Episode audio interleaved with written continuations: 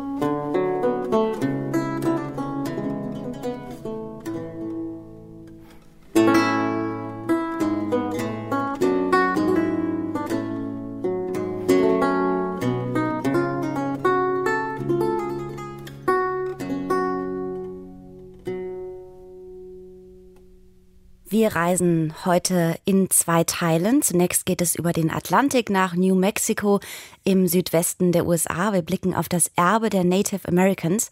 Im zweiten Teil reisen wir dann innerhalb Deutschlands. Wir blicken auf die Hauptstadt und ihr Leben im Mittelalter. Wir spazieren entlang des Osteifel-Wanderwegs von Maria Laach bis an die Mosel, bevor wir dann entlang des Lyrikwegs uns auf die Spuren machen der Schriftstellerin und Komponistin Annette von Droste-Hülshoff. Zunächst starten wir aber musikalisch mit einer Band, deren Heimat wir uns gleich genauer ansehen wollen. Eine Band und ein Song, den Sie vielleicht schon mal gehört haben. The Shins, New Slang aus New Mexico, Bundesstaat im Südwesten der USA. Ihr Stil, Indie-Rock und eine Brise Wehmut. Vielleicht kennen Sie genau diesen Titel noch aus den Nullerjahren aus dem Film Garden State, in dem Natalie Portman das Lied dem Protagonisten mit Kopfhörern aufsetzt. Ein Lied, das vielleicht der einen oder dem anderen den Kopf oder das Ohr verdreht hat.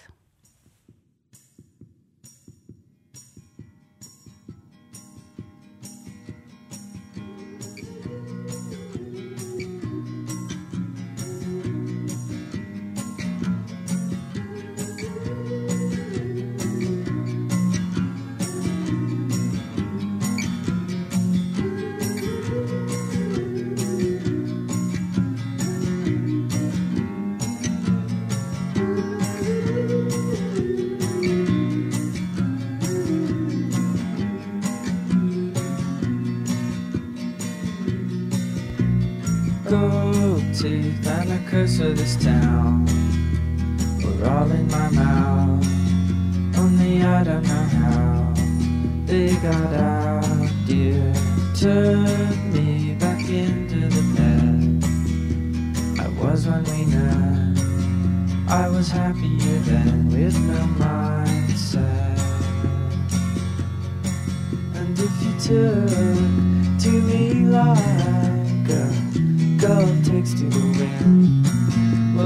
jumped from my trees and I'd dance like a king in the ice. and the rest of our lives would have fared well.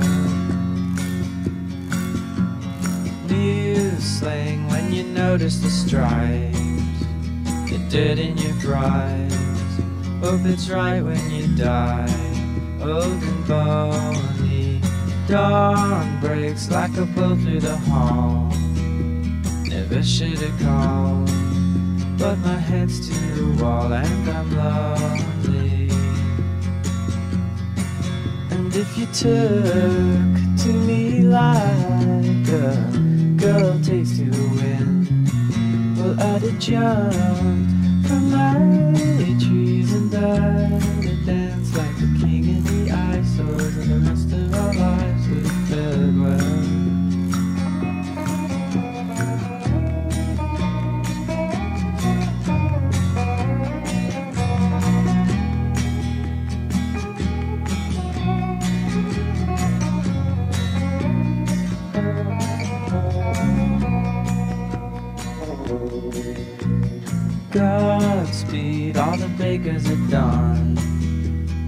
all cut their thumbs and bleed into their bones till they melt away.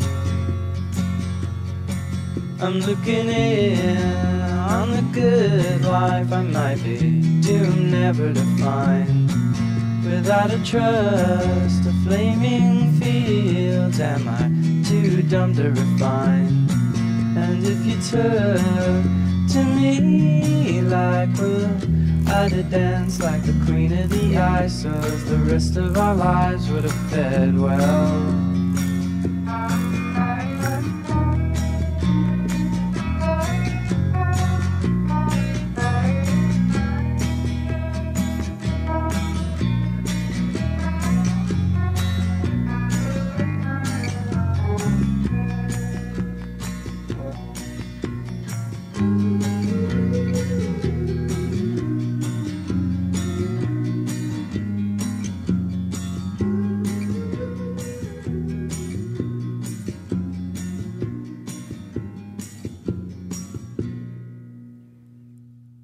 Kunst und Kultur der indigenen Ureinwohner spielt vor allem im Süden der USA eine große Rolle.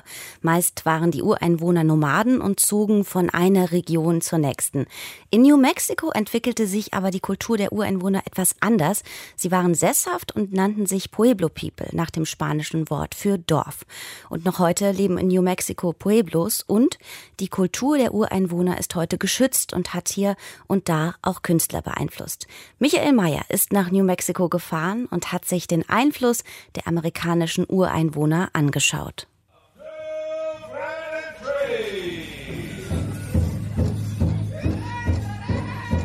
Im Morgengrauen beim ersten Sonnenstrahl versammeln sich die Stämme der indigenen Ureinwohner zum jährlichen Powwow, dem Treffen von Stammesmitgliedern des Südwestens der USA, aber auch aus anderen Teilen Nordamerikas. Derartige Treffen wie dieses hier in Gallup, New Mexico, finden meist im Frühjahr statt, wenn es noch nicht so heiß ist. Drei Tage lang werden alle möglichen Tänze und Wettbewerbe aufgeführt, in verschiedensten Formationen. Mal die Frauen, mal die Kinder, mal die Stammesältesten tanzen im Kreis. Der Takt der Trommel steht für das schlagende Herz der Erde, aber auch für die Herzen der Stammesangehörigen. Die Kostüme sind bunt und verziert mit bedeutungsvollen Ornamenten. Auch Federn, wie etwa von einem Adler, zieren die Kleidung. Für uns ist der Adler der heiligste Vogel der Native Americans. Er ist sogar noch heiliger als die amerikanische Flagge. Oft sieht man an den Kostümen gelbe Farbe. Sie wird häufig verwendet in New Mexico, ist sogar Teil der Flagge des Bundesstaats, steht wahlweise für den Mais oder die Sonne. Es gibt viele Interpretationen. Auf dem gelben Untergrund ist ein rotes, sonnenartiges Symbol, das jeweils vier Streifen in alle Himmelsrichtungen streckt. Diese stehen für die Jahreszeiten, die Zeiten des Tages, die Phasen des Lebens und für die vier Himmelsrichtungen. Ein Teilnehmer des Powwows sagt, Das gelbe Tuch an meiner Brust steht für den Mais und den Kreislauf des Lebens. Die grünen Linien stehen für die Wege der Mutter Erde. Navajo, Hopis, Apachen, Kiowa, sie alle kommen auf dieses Treffen, reisen im Frühjahr dann weiter zu anderen Powwows, wo jedes Mal für die Gewinner ein Preis winkt. Die besten Performer und Tänzer werden ausgezeichnet. Das Preisgeld geht dann an den jeweiligen Stamm. Die Indian Native Americans siedelten bereits vor Jahrtausenden von Jahren im Süden der USA. Die Ureinwohner Nordamerikas lebten friedlich jedoch nur bis ins 16. Jahrhundert. Dann war es mit dem Frieden vorbei. Erst kamen die Spanier, später die britischen Siedler. Noch heute sprechen viele Natives in New Mexico Spanisch und tragen Nachnamen wie Martinez und Garcia. Und die meisten Stämme lebten und leben sesshaft in sogenannten Pueblos, Ortschaften, eine Besonderheit im Südwesten der USA. Die Geschichte der Native Americans in New Mexico wird im Indian Pueblo Cultural Center in Albuquerque vertieft. Das Center ist gleichzeitig Museum, Kulturzentrum, Begegnungsstätte und Restaurant. In dem kreisrunden Backsteinbau wird die Geschichte der insgesamt 19 Pueblos erzählt, ihre Lebensstile erklärt anhand von Artefakten, Bildern, Videos, Kleidung und vielem mehr. Die Stämme und Gemeinschaften New Mexicos, die sich Acoma, Taos, Tesuque, Laguna oder Sia nennen, sprechen allesamt unterschiedliche Sprachen und verstehen sich kaum oder gar nicht untereinander – was Sprachwissenschaftler noch immer vor einige Rätsel stellt. Uh, its goal is threefold. Number one was to help our guests understand that John Gahate, ein grauhaariger Mann mit langen Haaren, Mitte 50, ist kultureller Guide im Zentrum. Er ist selbst Nachfahre der Ureinwohner. Seine Eltern stammen aus zwei verschiedenen Pueblos. In my mother's language, I say Hopa, Kaita Stra Stra, Sao Jemasheh, Hoka Kuya. In der Sprache und in der Kultur meiner Mutter sind wir eine matriarchale Gesellschaft. Wir definieren uns durch unsere Mütter und die Frauen unserer Gemeinschaft. Wir drücken das auch in unserer Sprache aus, die besagt, ich bin der Sohn oder Abstammende dieser oder jener Mutter. Sie ist diejenige, die uns geboren und großgezogen hat. Mit ihr hatten wir die erste unmittelbare Verbindung. In der Sprache meiner Mutter habe ich also gesagt, ich bin John Gehate, ich bin der Kulturguide hier im Indian Pueblo Cultural Center. Ich stamme aus dem Pueblo Laguna. Meine Mutter ist Eleanor, meine Großmutter Helen. Und wenn ich das in unserer Sprache sage, werden Menschen sagen, ich weiß, wer du bist, ich kenne deine Mutter oder deine Großmutter.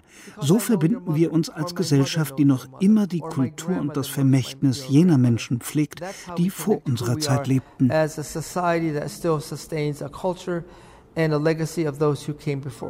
Die Geschichte der Pueblos in New Mexico ist allerdings durchaus nicht nur friedlich, sondern auch konfliktreich.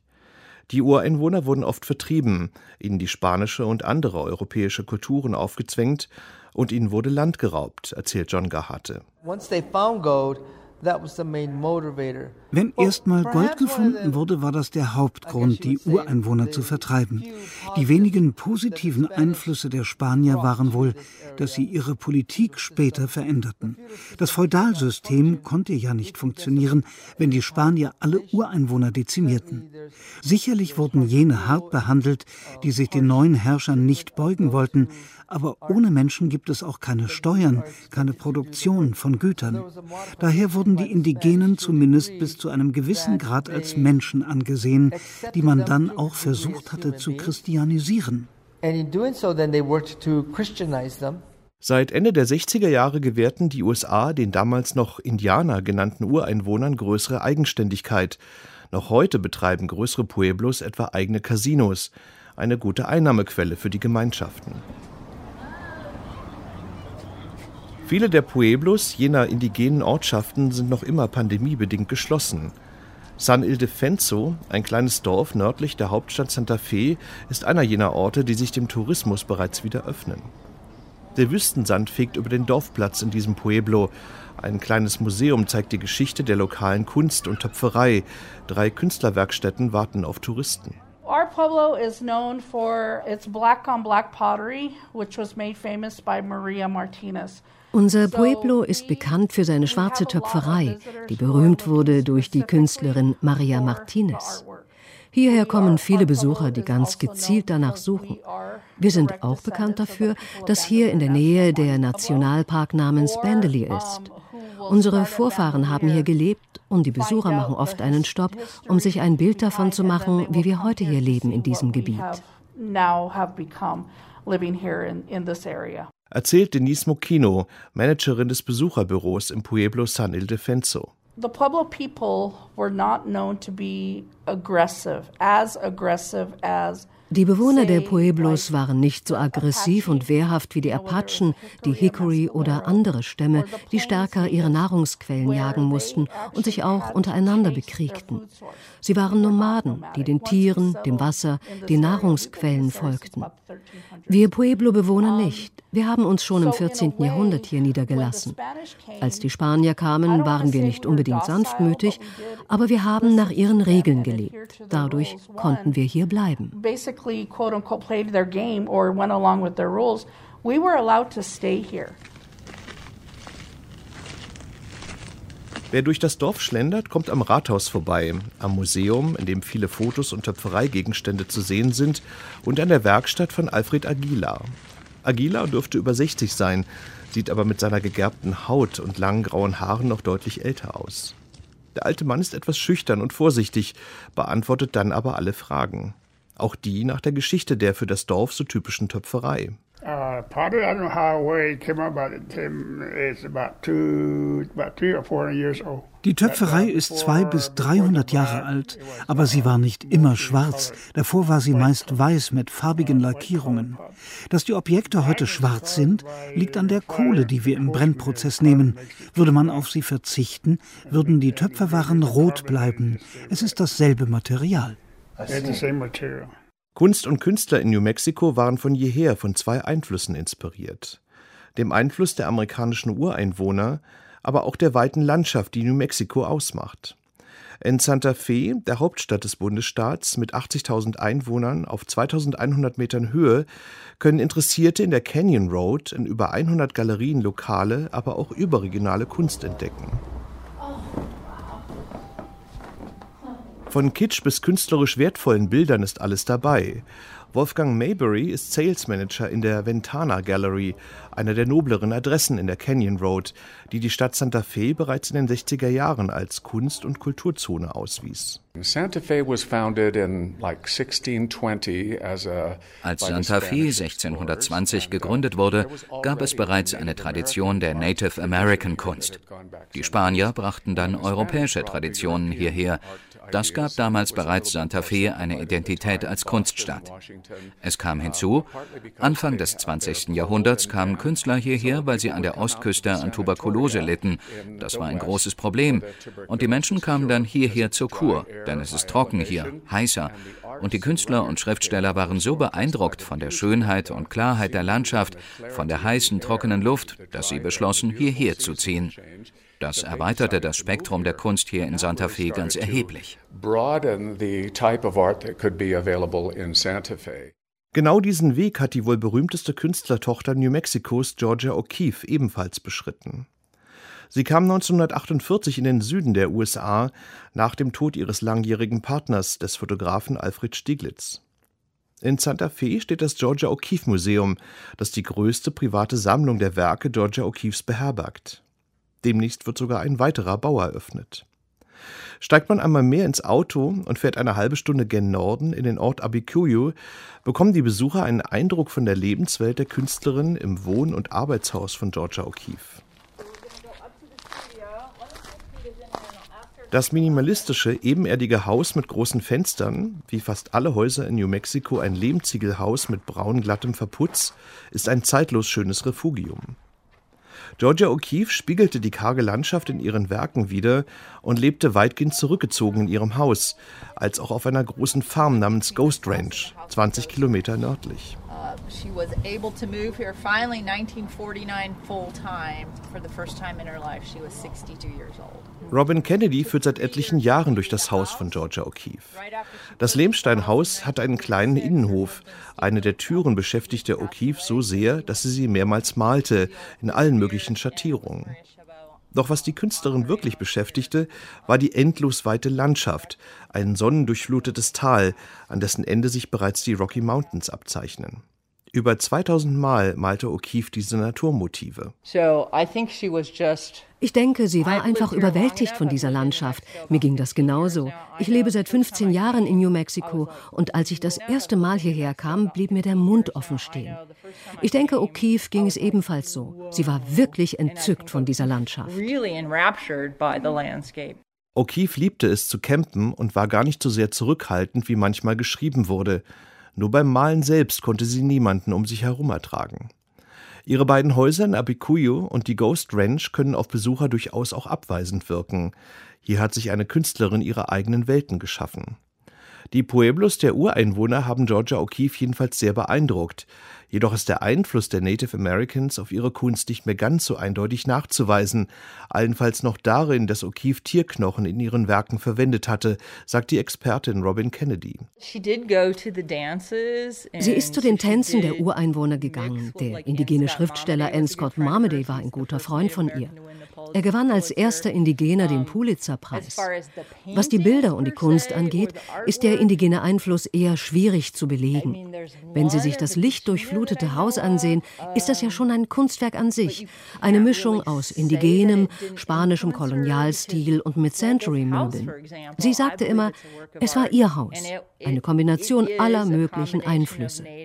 Die Forscher, die in diese Gegend kamen, fanden Nachweise auf Leben von vor 10.000 Jahren, teilweise sogar noch weiter zurück.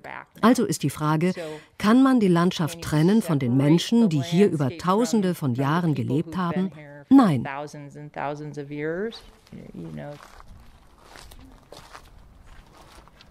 Und trotz des Einflusses der Moderne und auch der klimatischen Veränderungen, wie etwa extreme Hitze oder Wüstenwinde, die an den Häusern nagen, ist die Kultur der indigenen Bevölkerung in New Mexico noch immer lebendig. Zu hoffen ist, dass das noch lange so bleibt. Die Pueblo People, Ureinwohner in New Mexico. Michael Meyer ist nach New Mexico gereist und hat sich den Einfluss der amerikanischen Ureinwohner angeschaut hören wir ein indianisches Gesangstrio mit einem A cappella-Song in der Sprache der Cree, Asani Otinikan.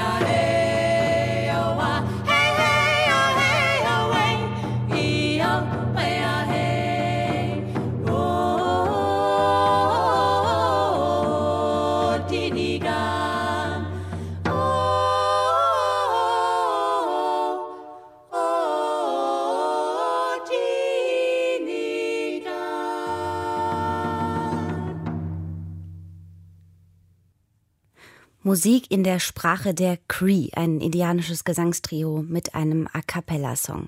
Jetzt geht es gleich erstmal in die Nachrichten, bevor wir uns dann zum zweiten Teil unserer heutigen Reisenotizen und Musik zum Sonntagsspaziergang wiederhören.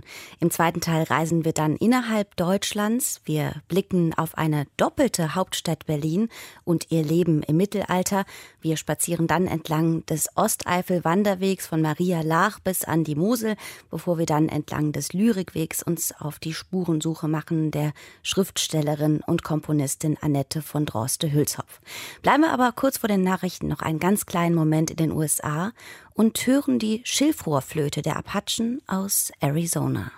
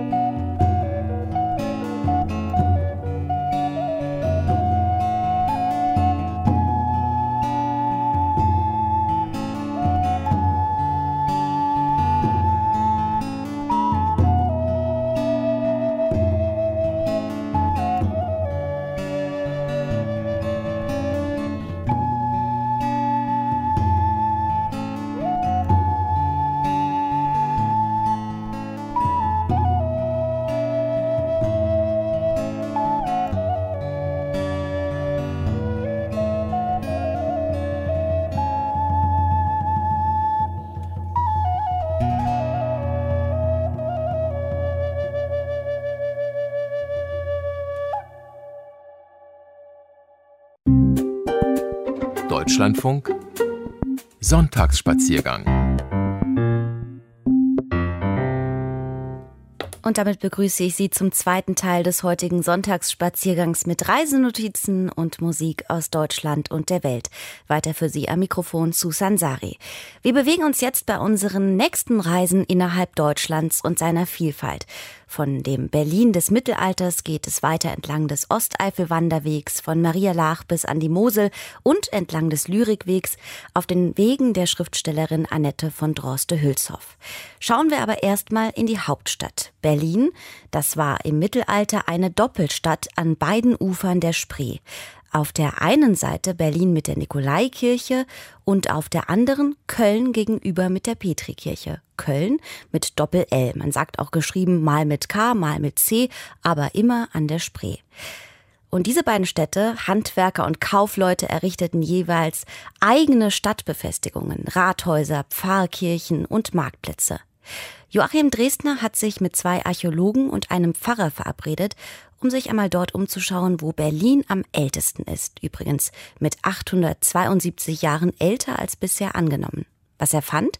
Eine zufällig entdeckte mittelalterliche Straße und die Baugrube am Petriplatz, wo etwas weltweit Einmaliges entsteht. Ein Haus der Begegnung von Juden, Christen und Muslimen, aber auch für alle, die keinem oder einem anderen Glauben anhängen. Den Projektleiter kenne ich schon. Wenn ich Michael Maljaris anklicke, dann erklärt er mir Berliner Stadtgeschichte. Auf der Internetseite des Denkmalamtes. Er leitete die Ausgrabungen am Schlossplatz. Jetzt treffen wir uns auf einer sandigen Fläche hinter einem Bauzaun.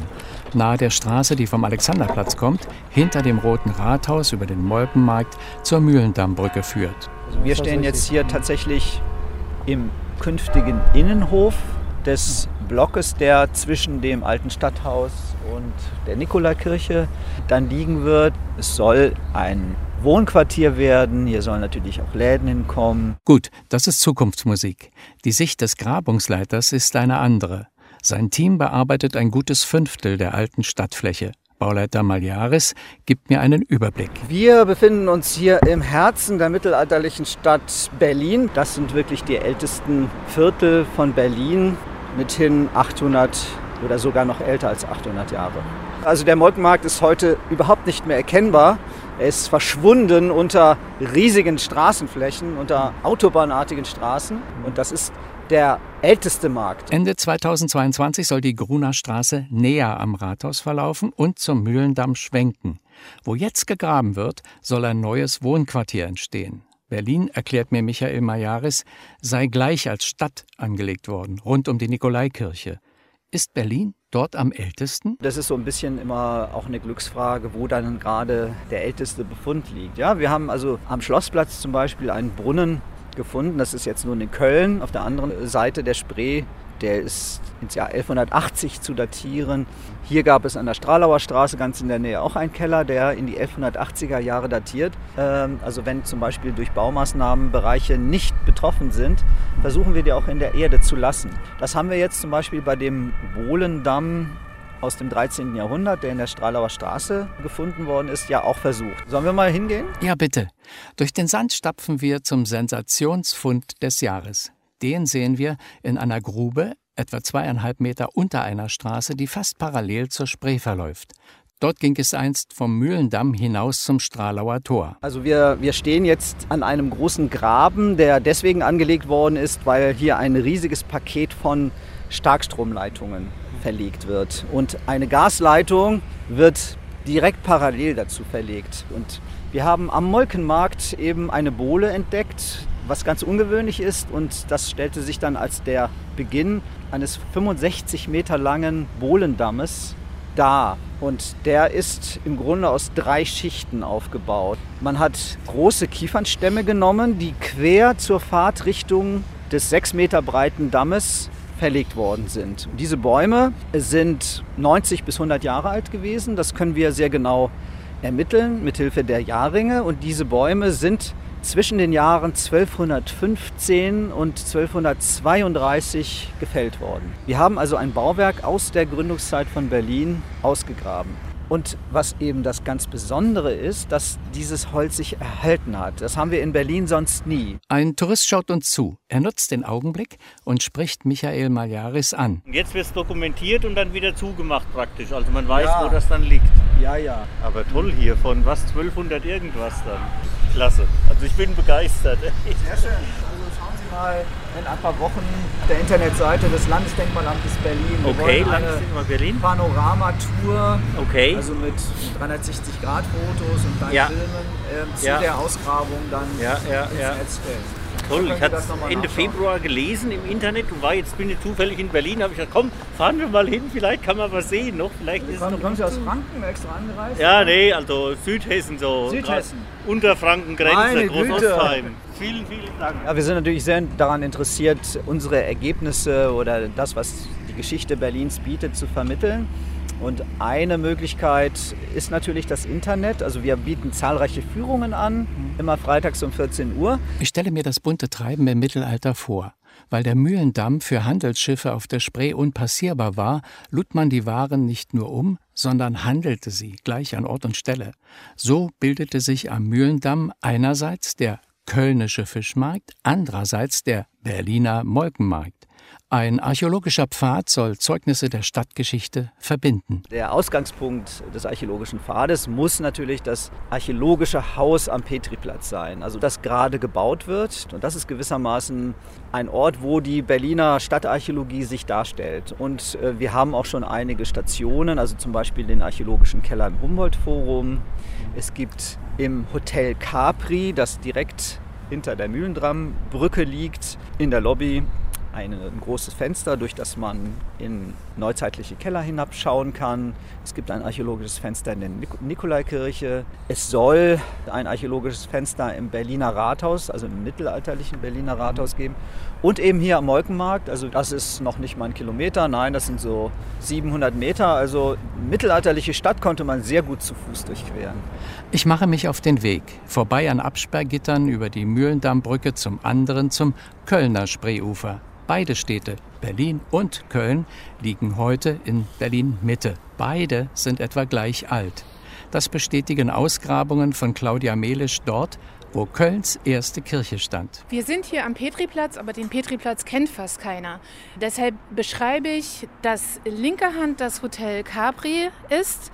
In unserem Rücken, was uns jetzt so schöne Sonne gibt, das ist das ehemalige Kaufhaus Herzog. Das ist heute ein, äh, ein Bürogebäude. Zur rechten Hand äh, entsteht das archäologische Haus. Und wenn wir in diese Richtung gucken, quasi nach Süden, dann sehen wir die Punkthochhäuser von der Fischerinsel.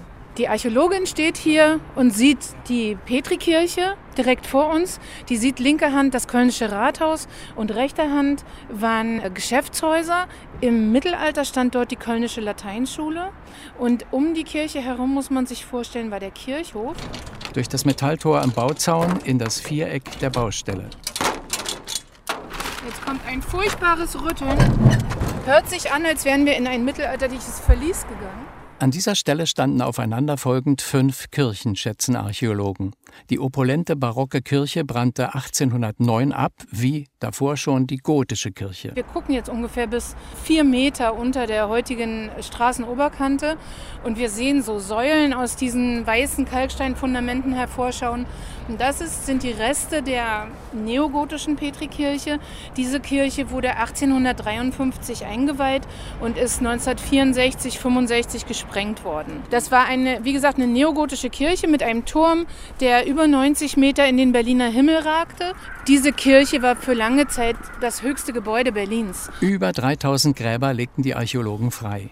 Die Skelette führen weiter als die älteste Urkunde in die Vergangenheit zurück, wie Untersuchungen der Strontium-Isotopenkonzentration zeigten. Das heißt, die Doppelstadt ist älter als bisher angenommen. Und die Isotopenuntersuchung sagte, dass die frühen Siedler vor allem aus der norddeutschen Tiefebene kamen. Frau Melisch hat sich nicht nur darauf beschränkt, die Skelette am Petriplatz zu erforschen, sondern natürlich wollte ich dann auch wissen, wie ist es denn mit den ältesten Bestattungen aus der Nikolaikirche. Und auch dort hat sich gezeigt, dass die ältesten in die Zeit um 1150 weisen. Alte Hölzer liegen mit grünen Planen abgedeckt auf dem Grundwasser im Märkischen Sand.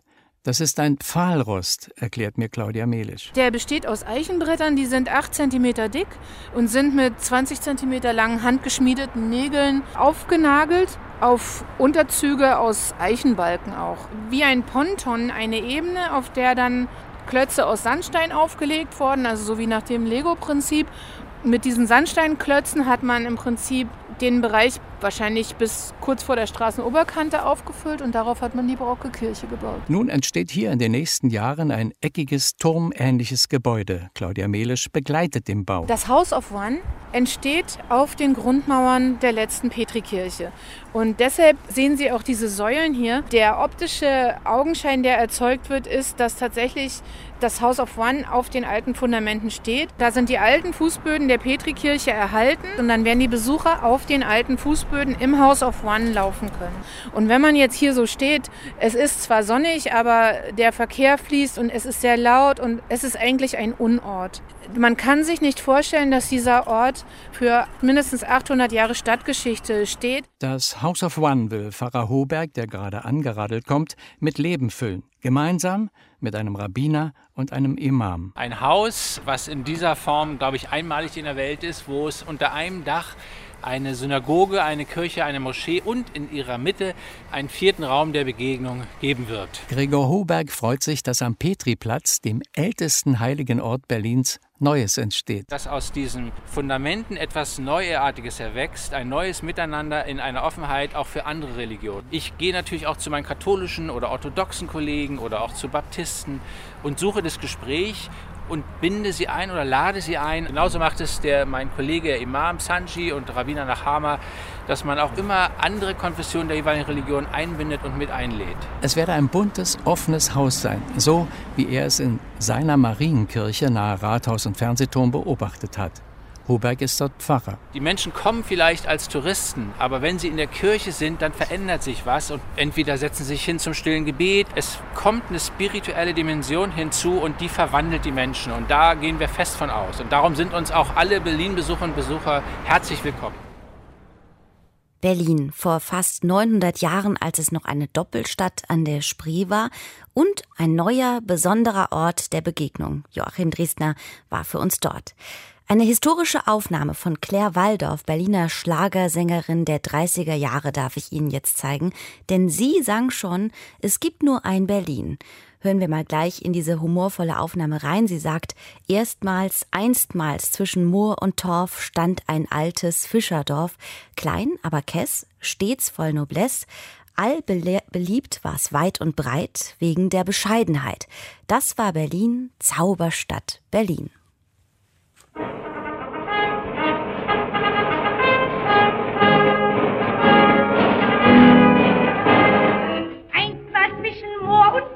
Stand ein altes Fischerdorf, kleiner aber kess, stets voll Noblesse. Allbeliebt war's weit und breit, wegen der Bescheidenheit. Das war Berlin, Zauberstadt Berlin, hier braucht uns gar nicht vorzugaukeln von dem berühmten Wiener Charme. Wir werden das Kind, das Kind schon schaukeln, wir nehmen euch alle auf den Arm. Es gibt nur ein Berlin und das ist mein Berlin. Hält uns auch keiner für normal, das ist uns alles ganz egal. Solange die Welt sich dreht, solange die Zeit vergeht, solange die Bäume im Frühling erblühen, gibt es nur ein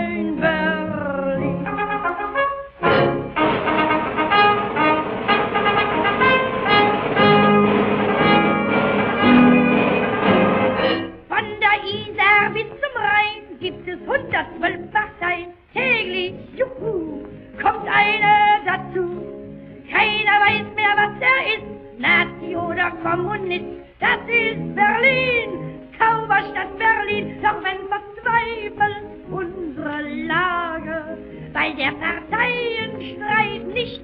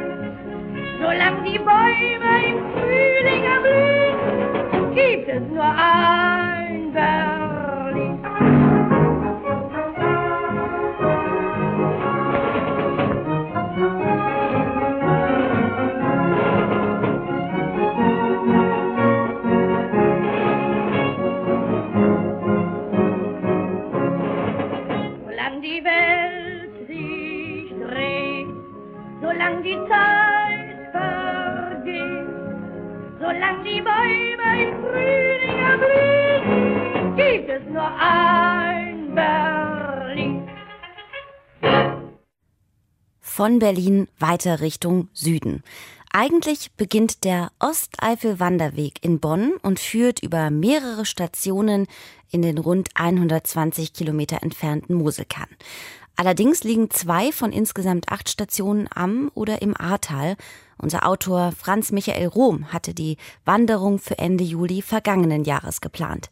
Nach der Hochwasserkatastrophe im Ahrtal entschied er sich aufgrund der nach wie vor sehr angespannten Situation in Absprache mit dem Eifelverein für die halbe Strecke, rund 65 Kilometer von Maria Laach bis an die Mosel.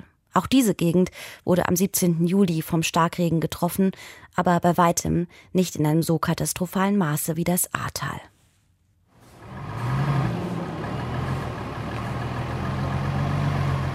Bei gutem Wetter kommen hunderte Menschen zum Tagesausflug an den Laacher Vulkansee und zum Benediktinerkloster Maria Laach. Die allermeisten reisen mit dem Auto an. Eine Alternative für Wanderer ist die Anreise mit dem Zug bis nach Koblenz oder Cochem und von dort weiter mit den Bussen des ÖPNV nach Maria Laach. Oder man stellt das Gefährt für kleines Geld auf dem bewachten Parkplatz des Klosters ab und kehrt nach vier bis fünf Tagen vom Ziel in Moselkern per Bus an den Lacher See zurück. Neben dem idyllischen Rundweg um den See, einer Stärkung im Seehotel oder einem Einkauf im Klosterladen kommen Besucherinnen und Besucher vor allem wegen der romanisch-gotischen Basilika und dem angeschlossenen Kloster nach Maria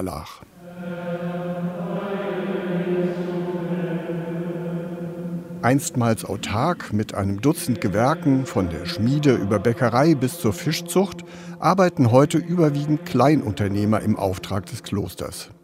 Die Mönche singen und beten mehrmals täglich in der Kirche.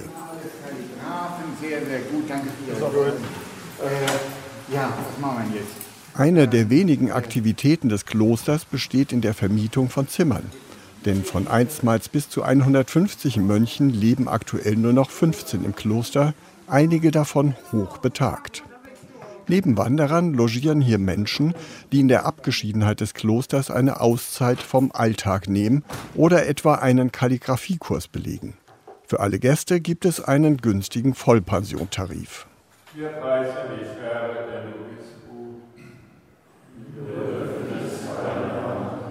Kurios, während das Frühstück gemeinsam eingenommen wird, sind beim Abendessen Männer und Frauen getrennt. Die Männer nehmen es gemeinsam mit den Mönchen ein. Gesprochen wird während der Einnahme der schlichten Speisen nicht. Stattdessen begleiten Gebete und Lesungen aus der Bibel die Nahrungsaufnahme. 1802 Säkularisation, sagt Ihnen ja was? Am nächsten Morgen bin ich mit Walter Müller verabredet.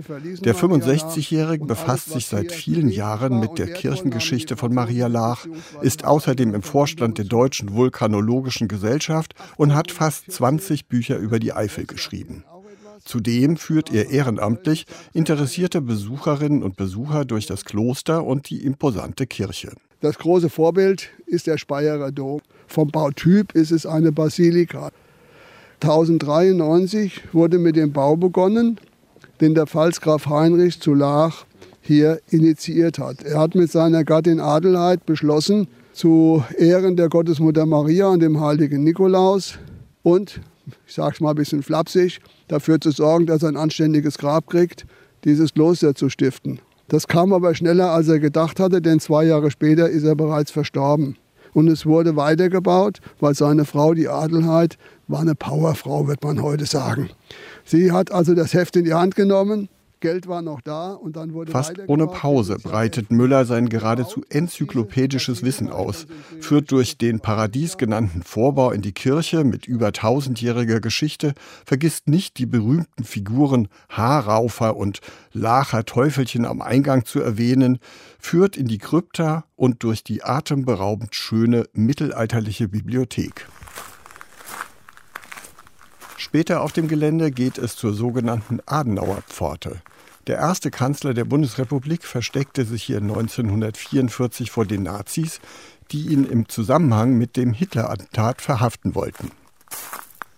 Am nächsten Morgen beginnt auf dem mit einem blau-grün-braun gefärbten E markierten Osteifelwanderweg hinter dem Kloster die erste Etappe Richtung Mosel.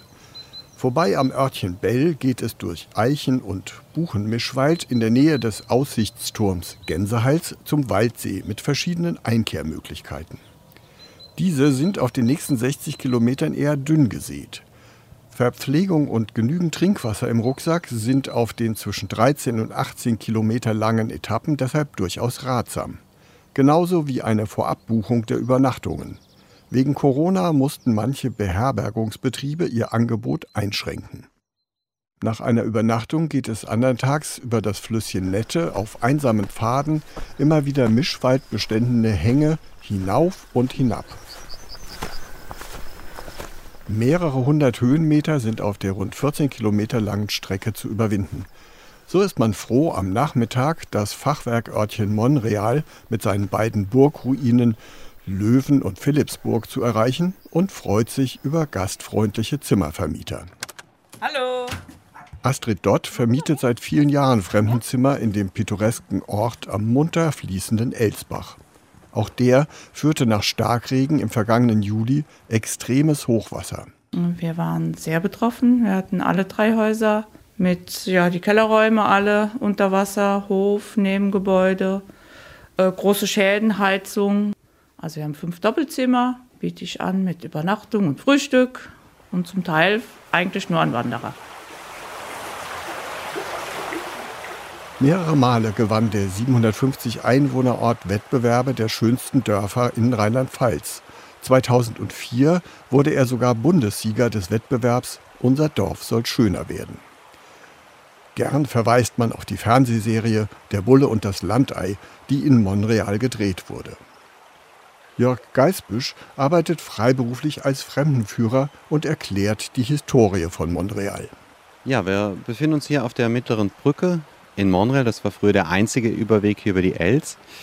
Der Punkt, wo heute noch so der schönste Blick quasi von Montreal zu sehen ist.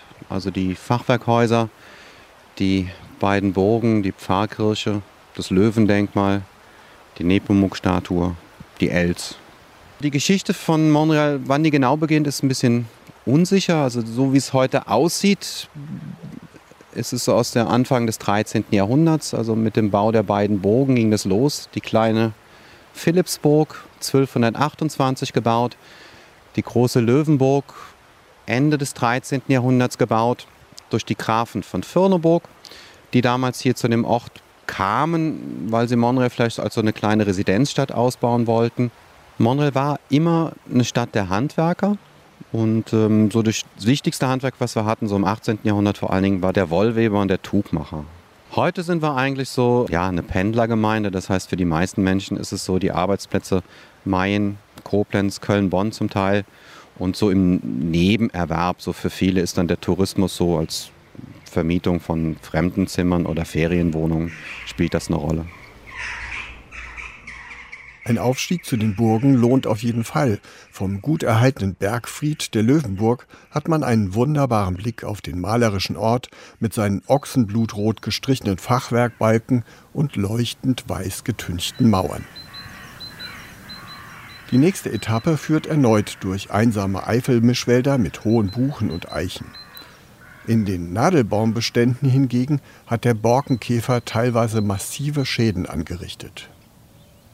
Mehrmals muss die Els gekreuzt werden. Zwei kleine Brücken sind wegen des Hochwassers noch immer unpassierbar. Zum Glück führen Umleitungen wieder an den Hauptwanderweg. Die Etappe endet an der mittelalterlichen Burg Pyrmont.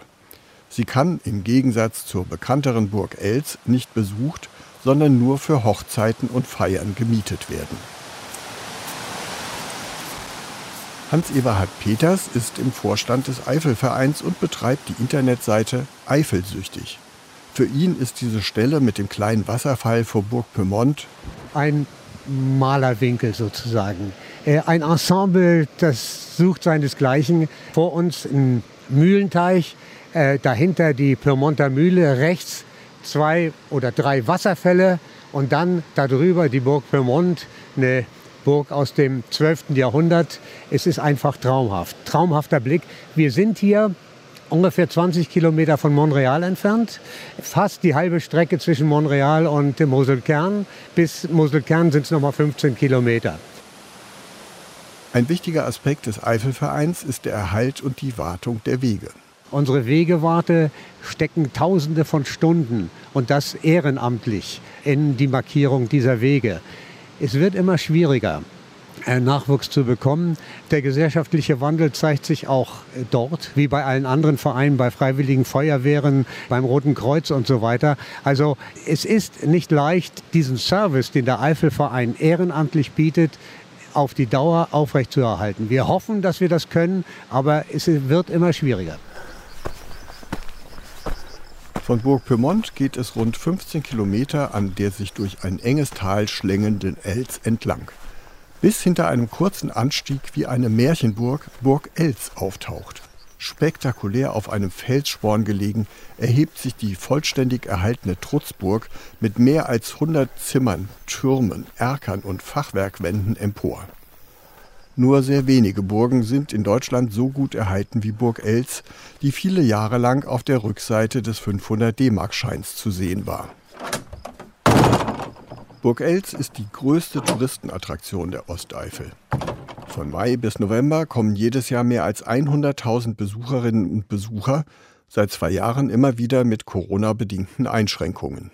Burg Els steht auf einem Felsen inmitten des Elsbachtals an der Stelle haben schon die Kelten und die Römer gesiedelt. Und die Elster kamen so, naja, 1100, 1150 kamen sie daher und bauten dann erst einmal, ich würde es mal sagen, eine kleine Burg und dann mit der Zeit und den fruchtbaren Nachkommen wurde die Burg immer größer und dann entstanden drei Linien, die die Burg gemeinsam bewohnten und diese Burg wurde nur ein einziges Mal von Feinden belagert und das war der mächtigste aller Kurfürsten, Balduin von Trier.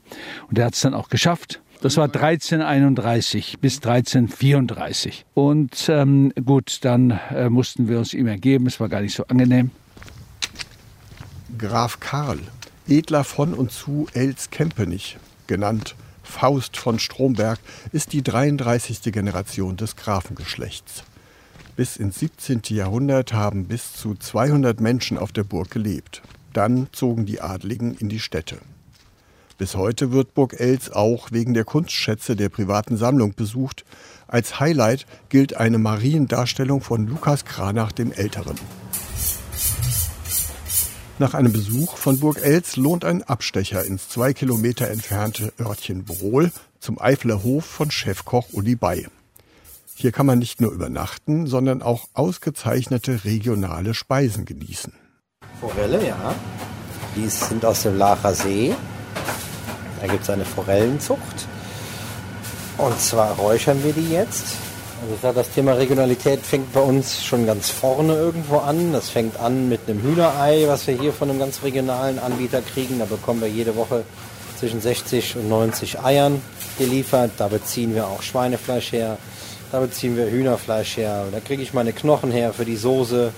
Fleischzuschnitte vom Rind bekommen wir daher. Also da können wir schon einiges beziehen.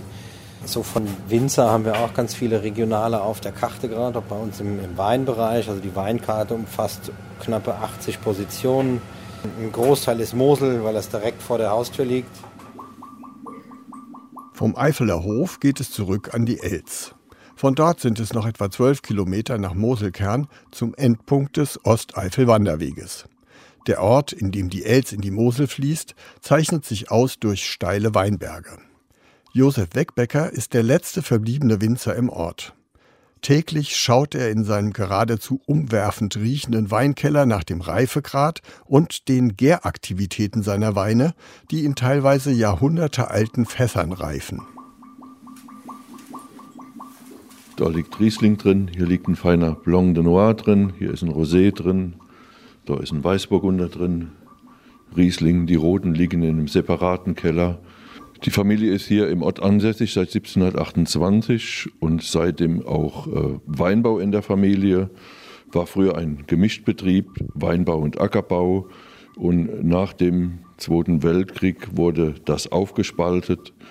Der eine Bruder von meinem Vater hat den landwirtschaftlichen Betrieb übernommen und mein Vater den Weinbaubetrieb.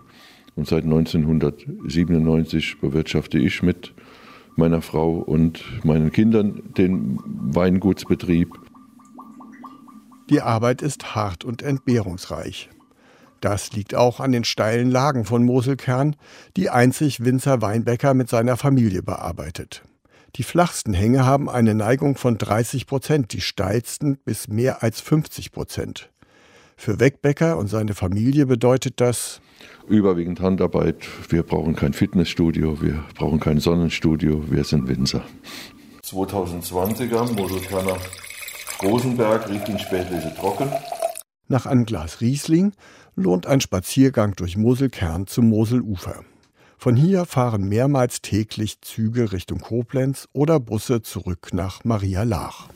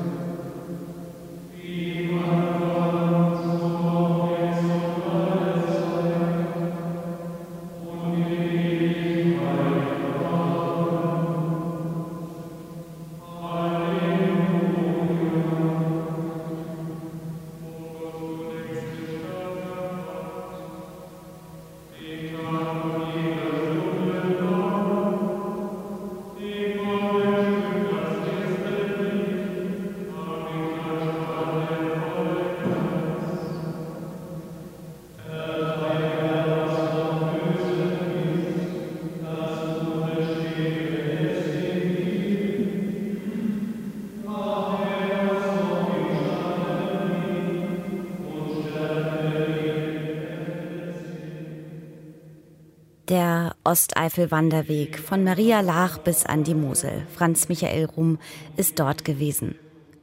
Von der Mosel aus reisen wir weiter ins Münsterland. Die berühmte Dichterin Annette von Droste-Hülshoff hat im Münsterland gelebt. Ihre ersten 29 Jahre verbrachte sie auf Burg Hülshoff bei Havixbeck. Nach dem Tod ihres Vaters ist sie ins Rüschhaus gezogen, sieben Kilometer entfernt. Diesen Weg zwischen diesen beiden Häusern, den ist sie oft gelaufen. Heute verbindet der Lyrikweg Burg Hülshoff und das Rüschhaus miteinander. Spazierend können wir in das Leben von Annette von Droste-Hülshoff und in die besondere Landschaft des Münsterlandes eintauchen, die die Dichterin in vielen ihrer Texte beschreibt. Wir starten also unseren Spaziergang auf Burg Hülshoff, einer Burg wie aus dem Bilderbuch. Andrea Klaassen berichtet. Ja, ich mache mal das Tor hier auf zum Park von Burg Hülzer. Entree, s'il vous plaît. Dankeschön. Es ist so beeindruckend. Hohe alte Bäume, eine Allee, Rhododendronbüsche, blühende Kastanien und da hinten Burg Hülshoff.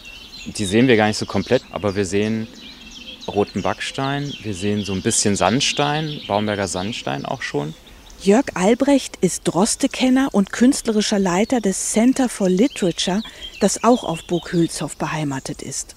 Die Trauerweiden, die so ein bisschen noch wie ein Vorhang vor dem ganzen Bauensemble hängen. Außerdem begleitet mich Stefan Ast. Für mich sind das natürlich auch viele Kindheitserinnerungen, weil ich hier im Münsterland groß geworden bin und ich diesen Ort seit Kindertagen kenne. Heute ist er Geschäftsführer der NRW-Stiftung, der das Rüschhaus gehört, dem Zielpunkt unseres Spaziergangs. Dann lassen Sie uns mal zur Burg gehen. Burg Hülshoff war 600 Jahre lang im Besitz der Freiherren Droste zu Hülshoff und gehört seit 2012 der neu gegründeten Annette von Droste zu Hülshoff Stiftung. Die große Dichterin und Autorin der Judenbuche, Annette von Droste-Hülshoff, ist im Januar 1797 auf dieser herrlichen Wasserburg zur Welt gekommen, zwei Monate zu früh, was damals dramatisch war. Über den Pfarrer in Roxel gab es einen Aufruf wirklich von der Kanzel, wir brauchen eine Amme für dieses Kind. Und dann meldete sich Maria Katharina Plettendorf aus Altenberge. Das war die Frau eines Webers. Und sie hat diesem Kind das Leben gerettet und uns im Grunde eine Weltliterarin geschenkt. Jetzt queren wir den Wassergraben und hier sehen wir das Familienwappen. Ein geflügelter Barsch, also auch schon ein hybrides Wesen, also wie ein Fantasiewesen, aber vielleicht ist es ja auch einfach die Realität. Also der Fisch, der anfängt zu fliegen und das hat auch viel mit dem Familienmotto zu tun, aus dem Kerker ersehne ich den Himmel. Annette von Droste-Hülshoff war eine Zeitgenossin Schillers und Goethes und es war damals ungewöhnlich, dass eine Frau schreibt. Was hat denn ihre Familie dazu gesagt? In der Familie wurde es immer eher so ein bisschen weiterhin abgewertet. Das war überhaupt nicht gern gesehen. Das war nicht standesgemäß. Aber die Droste hatte ihren eigenen Kopf. Und während des Schreibens war sie der geflügelte Barsch und konnte den Zwängen der Adelswelt entkommen. Annette von Droste-Hülshoff war so ganz anders als andere Frauen in der Zeit des Biedermeiers. Statt zu stricken, ist sie mit Notizbuch und Fernglas durch die Natur gestreift, kam voller Ideen und immer mit schmutzigen Rocksäumen zurück. Jetzt stehen wir vor dieser herrlichen Burg. Die Vorfahren von Annette haben das Haus im frühen 15. Jahrhundert erworben, 1417. Wir haben ja den roten Backstein und Baumberger Sandstein. Also das ist eine Wasserburg, wie sie ins Münsterland gehört und wie sie für diese Region wirklich ganz exemplarisch ist. In der Burg befindet sich das Droste Museum, das sehr zu empfehlen ist. Aber wir bleiben heute draußen und wandern weiter zum Rüschhaus, wo die Droste 1826 nach dem Tod des Vaters hingezogen ist, weil ihr Bruder die Burg geerbt hat. Sie war eine gute Spaziergängerin, ne? Das musste sie sein. Also da blieb ja auch nichts anderes übrig. Also der Weg zwischen dem Rüschhaus und der Burg, das sind sieben Kilometer. Es gab ja auch viele Anlässe, dass man den Bruder besuchte, die Familie. Der Bruder hatte zwölf Kinder. Da war sie als Tante auch häufig im Einsatz. Das machte sie dann per Pedes. Dann lassen Sie uns Ihren Spuren folgen. Auf in die Droste-Landschaft. Entlang dieses Weges, der an Feldern und Wiesen vorbeiführt, gibt es elf Stationen, an denen wir die große Dichterin, Musikerin und Naturliebhaberin kennenlernen. Ja, das hier ist also die Station Vogelkabinett. Die Vögel sind im Werk von Drostülzow ganz präsent und sie sind natürlich auch in dieser Landschaft präsent. Es sind heute andere als damals. Die Vogelstimmen können wir hören, wenn wir hier kurbeln. Jetzt singt die Nachtigall. An den Stationen sind natürlich auch Texte der Droste zu lesen. Hier ist es die Lerche. Wer will, kann auch eine App herunterladen und die eingesprochenen Texte auf dem Smartphone anhören. Das Besondere an den Stationen, hier sind auch noch Texte heutiger Autoren zu lesen, die auf Annette von Droste-Hülshoff referieren. Auch sehr interessante Texte. Wir gehen weiter. Links und rechts von uns liegen Getreidefelder, dazwischen die roten Dächer einzelner Gehöfte. Stefan Ast, Sie sind im Münsterland groß geworden. Wie wirkt diese Landschaft auf Sie? Ja, ich finde, jede Landschaft hat so einen Rhythmus, also so wie die Landschaft strukturiert ist. Ich sagte ja, das Münsterland, diese Parklandschaft, da gibt es dann Wälder und Wallhecken. Und es hat tatsächlich eine Melodie. Auch wenn wir das Vogelzwitschern hören, es hat eine Melodie, weil es Menschen wie Annette inspiriert, Gedichte zu schreiben und uns auch heute noch inspiriert. Und das ist das Schöne. Natur klingt. Annette von Droste-Hülshoff war auch eine Hobbygeologin und oft mit ihrem Hämmerchen unterwegs. Genau, sie selber hat Fossilien geschlagen, die wir ja sowohl auf der Burg als auch im Rüschhaus als Exponate haben. Die nächste Station erzählt davon. Hier finden wir den Text Die Mergelgrube, ein ganz interessantes Gedicht, in dem die Droste ihre naturwissenschaftliche Einstellung der eines tief religiösen Schäfers gegenüberstellt. Es treffen zwei Menschen, zwei Weltsichten aufeinander und die letzten zwei Zeilen sind, er hat mir lange pfiffig nachgelacht, dass ich verrückt sei, hätte er nicht gedacht. Also was denn jetzt? Hat er gedacht, dass das ich verrückt ist oder hat er es nicht gedacht? Und dann bleibt das aber so in der Schwebe. Das ist echt ganz toll und für die Zeit ganz ungewöhnlich. Wir queren die A bequem über eine Brücke. Annette von Droste-Hülshoff musste durch den Fluss warten, was im Winter oder nach Regenfällen oft nicht möglich war. Der Lyrikweg führt auch vorbei an Haus Vögeding, wo ein Freund der Droste lebte. An einer anderen Station erfahren wir, dass es hier früher statt Getreidefeldern eine moorige, geheimnisvolle Heidelandschaft gab, die Annette von Droste-Hülshoff zu Texten wie Der Knabe im Moor oder zu ihren Heidebildern inspiriert hat. Endspurt. Wir nehmen Kurs auf das Rüschhaus, gestaltet vom wichtigsten Baumeister des westfälischen Barocks, Johann Konrad Schlaun, das Rüschhaus war ein eleganter, schmucker kleiner Landsitz mit Bauernhof. Wir folgen der Allee, die geradewegs auf das Rüschhaus zuführt. Das ist natürlich ein ganz toller Blick, den wir jetzt gerade haben. Die Achse, wir nähern uns einem Bauwerk des Barock. Da spielt Symmetrie eine große Rolle. Man merkt, dass alles sehr ausgewogen ist, auf Balance ausgerichtet ist. Wenn man sich die Fassade anschaut, das ist natürlich ein Paradebeispiel für Barockarchitektur in der Symmetrie. Wir haben in der Mitte die Tennentür. Da fuhr man also wirklich auch mit Wagen rein in die Dele. Und links und rechts davon, jeweils spiegelbildlich, die Zugänge zu den Stallungen. Auch da waren Pferde und Kühe untergebracht. Lassen Sie uns mal hinter das Haus gehen, in den Garten. Streng geometrisch angelegt mit Buchsbaumhecken. Das Rüschhaus ist viel kleiner als die Burg, aber die Droste mochte das zurückgezogenere Leben in ihrem zweiten Zuhause. Wichtig ist aber, dass der Ort hier, also das Rüschhaus für sie, eben doch der zentrale Ort des Schreibens wurde. Also das können wir von der Burg so nicht sagen, weil sie dort kein explizites Arbeitszimmer hatte. Aber dass sie wirklich ein Schreibzimmer für sich einrichtet und sagt, das ist mein Schneckenhäuschen. Im Rüschhaus schreibt sie ihr berühmtes Werk Die Judenbuche, Gestorben ist Annette von Droste-Hülshoff allerdings 1848 mit 51 Jahren am Bodensee, wo ihre Schwester lebte. Wir genießen jetzt noch den Garten und stellen uns vor, wie Annette von Droste-Hülshoff sich hier nach dem Schreiben die Beine vertreten hat.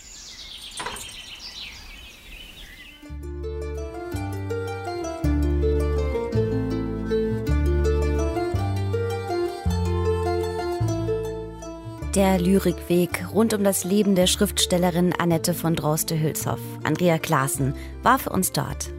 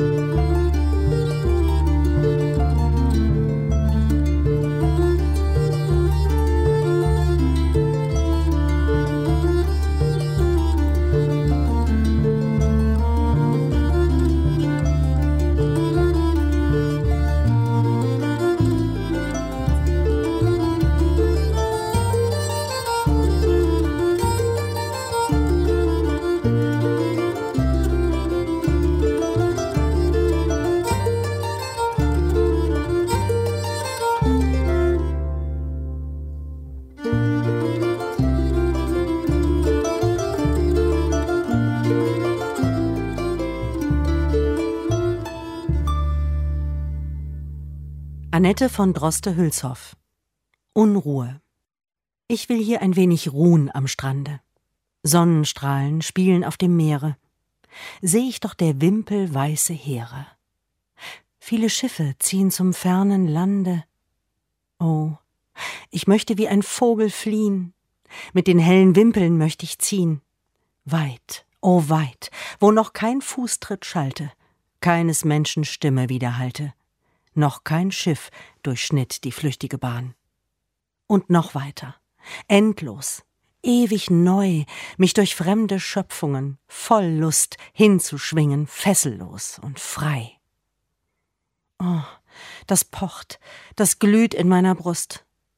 Rastlos treibt's mich um im engen Leben. Freiheit heißt der Seele banges Streben, und im Busen tönt's Unendlichkeit. Fesseln will man mich am eigenen Herde. Meine Sehnsucht nennt man Wahn und Traum. Und mein Herz, dies kleine Klümpchen Erde, hat doch für die ganze Schöpfung Raum.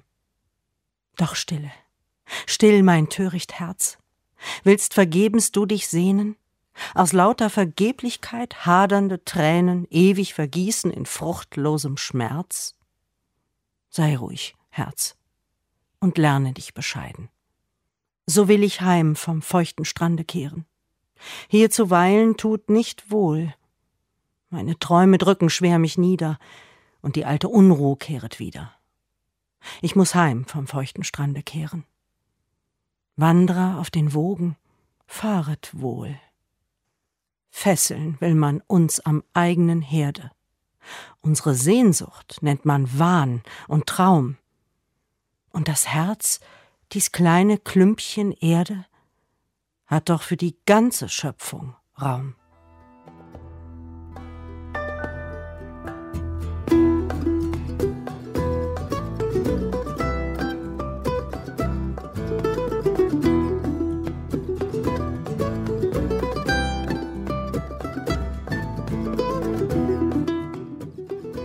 Und nach diesen Worten der Annette von Droste-Hülshoff endet der heutige Sonntagsspaziergang mit Reisenotizen und Musik aus Deutschland und der Welt. Genießen Sie den Sonntag, ob mit Sonne oder dem heutigen EM-Finale des Frauenfußballs. Und wenn Sie wollen, dann hören wir uns nochmal am kommenden Sonntag. Am Mikrofon verabschiedet sich Susan Sari.